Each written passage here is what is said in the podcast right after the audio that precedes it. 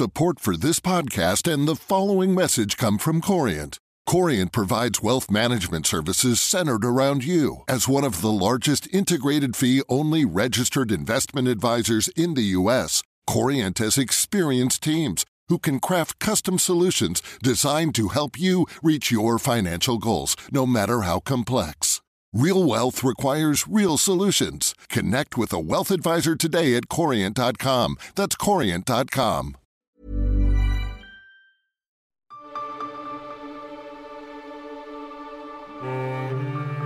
From the Financial Times in London, this is a special edition of the FT Investigations podcast. My name's Tom Burgis. I'm an investigations correspondent based here in London with my esteemed colleague Pilita Clark, the environment correspondent. And on the phone from Bangkok, we have Michael Peel. We've all been on the road reporting a series of stories about land, a precious resource for which there is a surge of demand with billions of dollars at stake. And I think it's fair to say, and I'm sure Michael and Pilita will correct me if I'm wrong, that what we all found was that global market forces are smashing up against very local struggles and grievances in Myanmar, in Ethiopia, and in Indonesia. So I'm just going to ask Michael first and then Pilita to explain a little bit about where you've been and what you found. Michael, you've been in Myanmar, yes? That's right, Tom.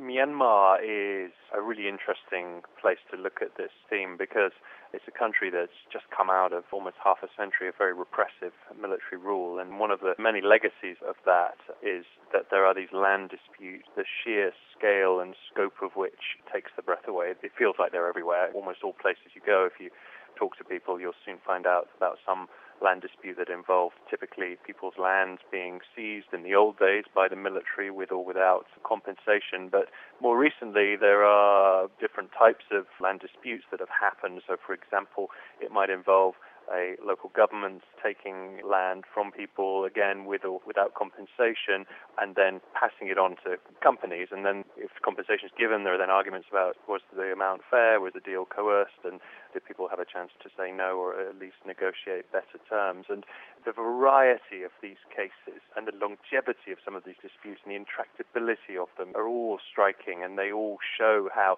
this is a big issue, not just for the government, it's not just a social question for the people of Myanmar, but it's also a big question for foreign investors coming in, and they've got to be very, very aware that they don't walk right into the middle of one of these land disputes. Michael, I think you've got a clip we can listen to, right? Someone explaining what's going on there. Yes, this is a guy called Alex Tu, who is an activist and analyst who focuses on land, and here he is talking about the problem in Myanmar the government has this vacant, fair and virgin land law, where it defines which land is vacant, which land is fair and which land is virgin. But if you look at land in the country, I don't think there is any vacant land. So if you are from outside it and you don't know the real context of the country, you probably see that, oh, this land is vacant. But that's not true. So when the foreigners or investors or businesses from other countries come into the country and look at the country from the investment perspective, then they should talk to not just only the government, but to the people to get the right information. Intriguing stuff. That now, Pilita's with me in London. You've been in Indonesia, and it's a very different picture in a way there, yeah? Yeah, it is. I went to a fairly remote patch of rainforest in uh, East Kalimantan, which is Indonesia's part of the island of Borneo. And I went there with the Norwegian Climate and Environment Minister, Vidar Helgesen, and a small ish group of Norwegians. They were there because Indonesia has managed to turn itself into the world's largest deforester. The rate of deforestation, yes. chopping down trees, yeah.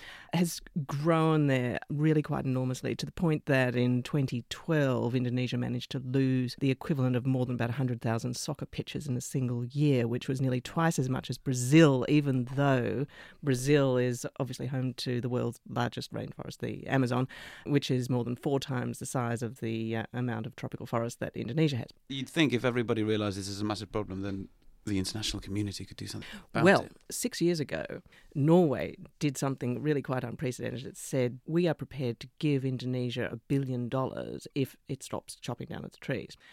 Six years later, unfortunately, progress has been very, very slow, and it is largely because of the difficulty of figuring out appropriate land use policies there. It's widely recognised that for different reasons to the ones in Myanmar that Michael's just outlined, but, but the outcomes are actually quite similar. There's an enormous amount of conflict over land. There's overlapping permits have been allowed on the same bits of land. Uh, there's a lot of confusion and chaos.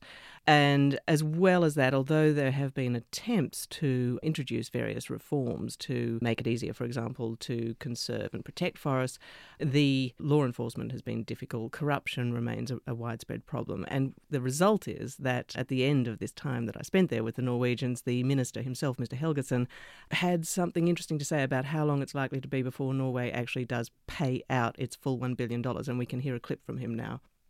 I certainly think that the pay for performance uh, model has uh, potential, and, and, more than that, it has realized its potential in Brazil.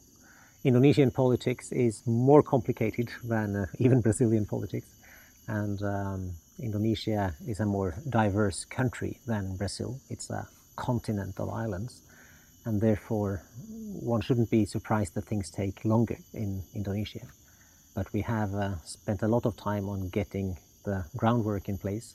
There's still a way to go in uh, the mechanics of things, but uh, what will really be the big test now going forward is to see actual protection of forests and peatlands.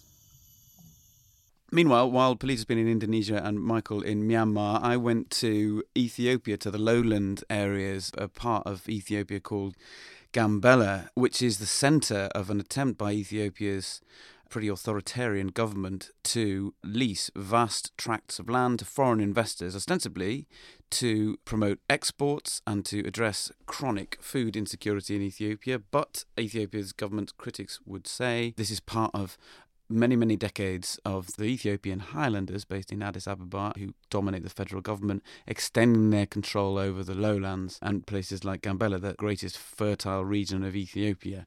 I too have not one clip, but two actually. This first is Jamal Ahmed, who is the chief executive of Saudi Star. Saudi Star is an agribusiness run by um, Alamudi, who is the richest man in East Africa, a multi billionaire. This is his project to grow rice in Gambela, in an area that's been contested for a long time. And this is Jamal Ahmed, the chief executive of Saudi Star, answering his critics. Gambela is a region in Ethiopia which was left behind, which is not developed, which is very remote.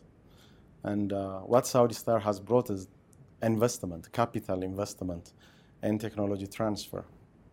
Investment in large scale has been portrayed as a very sensitive issue by the Western media. And our commercial farm investment also was portrayed as a, a very sensitive investment and had negative impact on the people on the ground. That is very painful for somebody like me who is also an African. And uh, the people who the some NGOs and activists have crocodile tear for are my own people. They're Ethiopians. And I care and we care. The Germans also care much more than the activists. And on the other side of this picture are people like Omot Oluwoke, who we met in Nairobi in Kenya. He's one of the many Anuak, one of the main indigenous groups in Gambela, who have been forced into exile through many, many years of conflict, much of it linked to land, and this is his rather harrowing recollection of his homeland. Some would have uh, killed themselves because of what happened in, in Ethiopia. Our brothers and mothers, even I don't know where my mother is now since 2003. So when I recall uh, what happened and think about uh, what happened in Ethiopia, my mind disturbs it is something which is very bad. Our land has been taken, our, our women have been raped, and uh, our fathers has been killed, and they are still hunting. In the village, military are there, raping, killing, all these things. So even I don't want to remember about what happened because it will disturb me. Yeah. So I guess we can agree that what the three of us are encountering is a pretty intractable set of problems around the most emotive subject of all for many people, which is the land on which they live and the land they claim as their own. A lot of NGOs that we've all been reading about and talking to talk about an epidemic of land grabbing. Michael, you were one of the first in our team to start to really delve into this many, many months ago now. Is this true? Are we witnessing an epidemic of land grabbing, or as some of the investors would say, are these just kind of do gooders trying to get in the way of progress?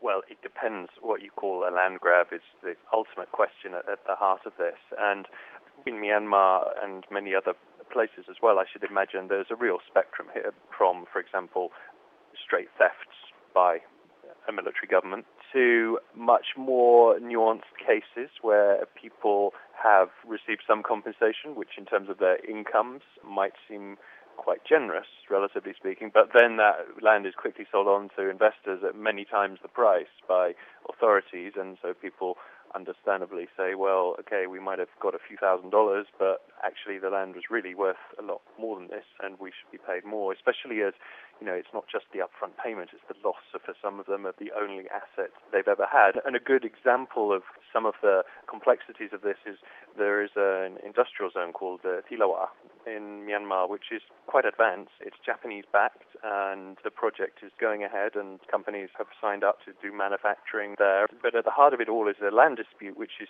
still in the process of being very slowly resolved. And this dates back to the mid 1990s the way forward so far has been tortuous negotiations. Many local people have agreed to relocation and compensation packages, but then that's thrown up its own problems. The places they've been relocated to, there are houses which have been built in a hurry, but there aren't services there, and so they're unhappy about that. And so the problem just keeps on spawning new problems down and the road. Michael, problems spawning more problems. I mean, it sounds like there are dozens of these examples in your story, and there are dozens of other examples in many of the countries that have been targeted for cross border land investment. I suppose one of the troubling things here is that, you know, we live on a planet that's becoming hotter, that's becoming hungrier, as becoming more crowded. And presumably, all those things, Pilita, help to drive demand for land or certainly competition for it. Yeah. Are we looking here at a new kind of source of conflict? Yeah, I mean, one really interesting statistic that I um, came across when I was trying to think about, you know, what are the drivers of forest loss? And really, the main one is population growth. You, if you look back over the last couple of centuries, you see this really um, close correlation between rises in population and rises in the amount of forest lost. And actually, the number of people in the world has absolutely exploded just in the space of a single lifetime. In 1950, there were 2.5 billion of us, and now there are more than 7 billion. That was what was playing out fundamentally in Borneo when I was there, because basically one of the big factors in forest loss there is the growth of these palm oil plantations. Palm oil is something that most of us unknowingly imbibe or wash our hair or our bodies in every day. It's found in everything from shampoo to soap to chocolate bars to donuts, and global demand for it. How many donuts? apparently.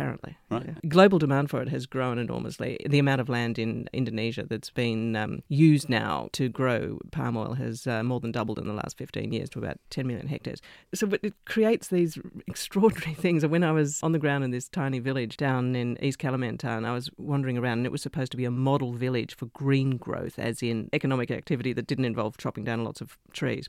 And as I was wandering around, I saw this recently used yellow bulldozer lurking in some bushes. And I said to the village head, sorry, but you know, what, what is that? It doesn't actually look as though it's got much to do with green growth. And it turned out to have been one of three bulldozers that the villagers had taken hostage recently because they discovered that they were being used to clear land for a palm oil plantation on a bit of forest that they claimed was theirs. A long history of uh, dispute, and uh, the bottom line was that they had been in negotiations with the company involved, had given back two, but were still demanding $100,000 compensation for the trees that had been cut down. So, you know, and that sort of conflict is something that just flares up almost on a literally on a daily basis in Indonesia because the demand for land and trees continues to grow.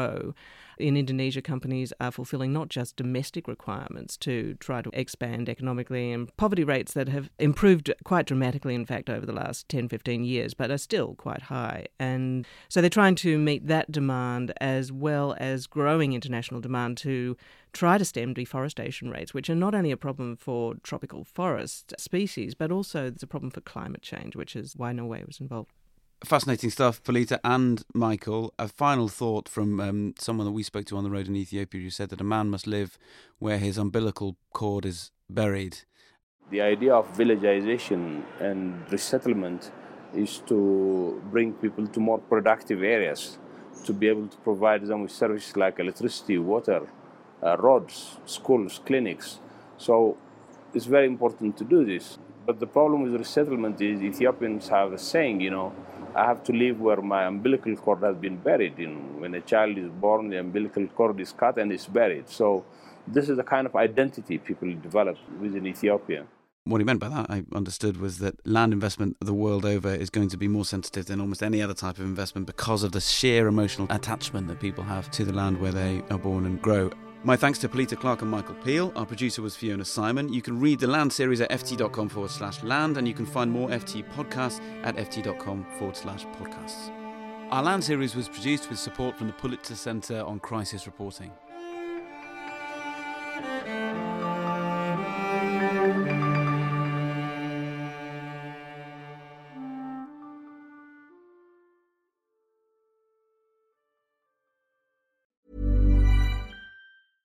Support for this podcast and the following message come from Corient. Corient provides wealth management services centered around you. As one of the largest integrated fee only registered investment advisors in the U.S., Corient has experienced teams who can craft custom solutions designed to help you reach your financial goals, no matter how complex. Real wealth requires real solutions. Connect with a wealth advisor today at Corient.com. That's Corient.com. This is the story of the one. As head of maintenance at a concert hall, he knows the show must always go on. That's why he works behind the scenes, ensuring every light is working, the HVAC is humming, and his facility shines. With Grainger's supplies and solutions for every challenge he faces, plus 24 7 customer support, his venue never misses a beat. Call clickgrainger.com or just stop by. Grainger, for the ones who get it done.